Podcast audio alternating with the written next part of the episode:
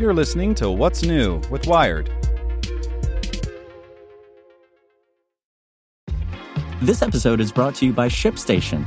You know, some things take a lot of work, like sending little robots to far off distant planets. And just as that's challenging, so too is running a successful e commerce business, especially when there's so much to do. So I want to introduce you all to ShipStation. Now, I love using ShipStation because of its easy to use dashboard, which makes managing orders and printing labels a breeze and super smooth. Oh, and the customer service is just out of this world. It's exactly what you need to help grow your business. Sign up for your free 60-day trial at shipstation.com slash technews. That's shipstation.com slash technews. This podcast is supported by Tools and Weapons, the podcast hosted by Microsoft Vice Chair and President Brad Smith. Each episode features insight you won't find anywhere else from the center of the conversation surrounding emerging technologies like AI. Right now in the podcast, you can hear a special episode where Brad Smith lays out Microsoft's vision for a vibrant marketplace driving the new AI economy. To hear more, follow or subscribe to Tools and Weapons with Brad Smith wherever you get your podcasts.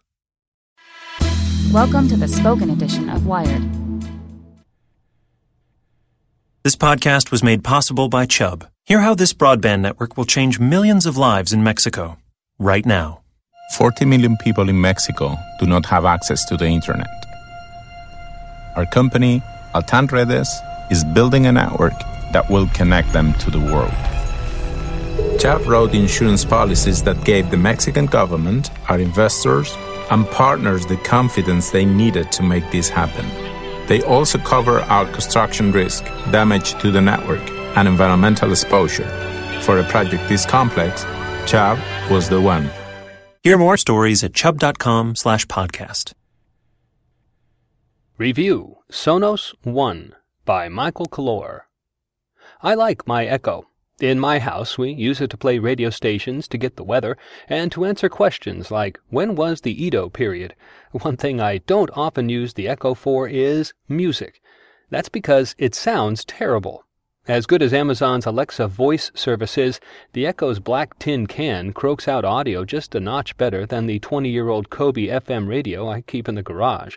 Amazon has taken steps to improve the Echo's sound quality with a reboot last month, and companies like Lenovo have coaxed Alexa into nicer sounding enclosures, but those speakers are still boring. What I really want, what every audiophile I know wants, is an Alexa speaker that sounds as good as the best speakers in the house. In my house, those speakers are Sonos speakers. So join me while I raise a glass to the Sonos One, the company's first music player with Alexa built natively into the corpus. This isn't Alexa's first sip of Sonos. Echo devices recently gained the ability to control Sonos hardware, but that requires adding an Alexa skill, which of course means there's some loopy syntax you have to struggle with when all you really want to do is play some Chet Baker. Also, I know a few friends with an Echo Dot plugged into their Sonos Play 5, and while that gets things moving, it's inelegant and you're still using two devices. This new $199 speaker takes the current Alexa Sonos relationship and removes the complexity. You could think of it as an Echo with much improved sound. It does all the Alexa things, but it's foremost a Sonos speaker, so it does all the Sonos things too. It works as part of a multi-room system, it streams from scores of services, and it obeys the company's controller apps. The one has some faults. Amazon World and Sonos World are two nuanced and complex domains, and any device that attempts to bridge the two is sure to stumble occasionally. But the key point remains the one is a great sounding Sonos speaker, and that's reason enough to consider one. It also so happens that you can command it with your voice. Wired. If you're already hip to the Sonos product line, you'll notice the One looks almost exactly like a Play One. On purpose, of course, but in order to incorporate voice services and the requisite six microphone array, Sonos had to completely redesign the inside of the box.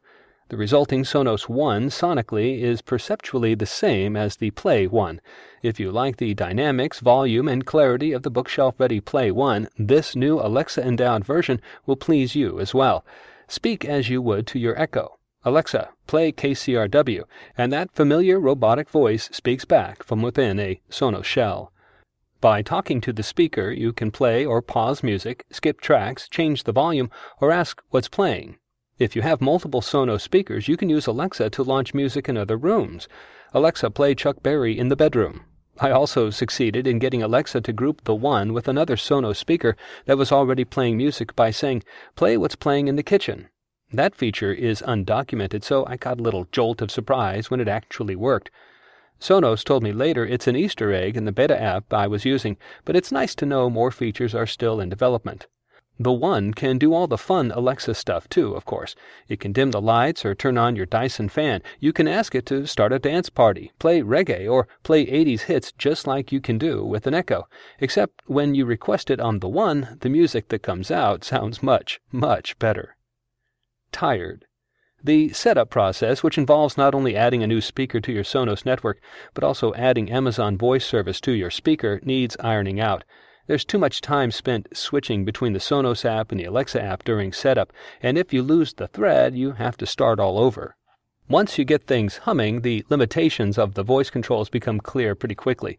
The Sonos One can do most everything Alexa can do, but it can't do everything Sonos can do. So when you ask it to play music, the Alexa living inside the One can only summon streams from the services Alexa supports. If you want to play something from your local MP3 library or one of the 80 odd services supported by Sonos, Apple Music, Google Play Music, Mixcloud, MLB.com, you have to pull out your phone and tap. Once the audio is playing, you can ask Alexa to pause it or turn it up, but unless it's Amazon Music, Pandora, iHeartRadio, Sirius, or TuneIn, your phone is still required to get it playing in the first place. Spotify is coming soon after launch, Sonos says. These shortcomings are things Sonos is racing to improve, of course. The bright and shiny end goal here is an easily installed speaker you can, if you want, control only by talking. But the one isn't there yet. Each streaming service connected to your Sonos has to be understood and learned by Alexa in order for the voice assistant to be able to navigate it. That's going to take time. Again, this speaker sits squarely on a number of borders, and data and effort will get lost in the crossing as long as the various sides fail to understand each other perfectly. But until that work is done, by Amazon and by Sonos, you'll need to assume an early adopter mentality with regards to the One. You can take solace in knowing that bigger things are coming via software updates, like AirPlay support and Google Assistant, both coming in 2018.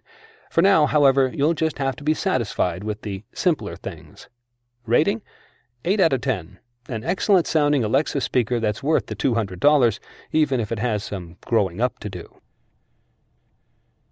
Want to learn how you can make smarter decisions with your money? Well, I've got the podcast for you. I'm Sean Pyles, and I host NerdWallet's Smart Money Podcast. Our show features our team of nerds, personal finance experts in credit cards, banking, investing, and more – and they'll help you make the most of your money while cutting through the clutter and misinformation in today's world of personal finance. You'll get clarity on strategies to help you build your wealth, invest wisely, shop for financial products, and plan for major life events. Listen to NerdWallet's Smart Money Podcast wherever you get your podcasts.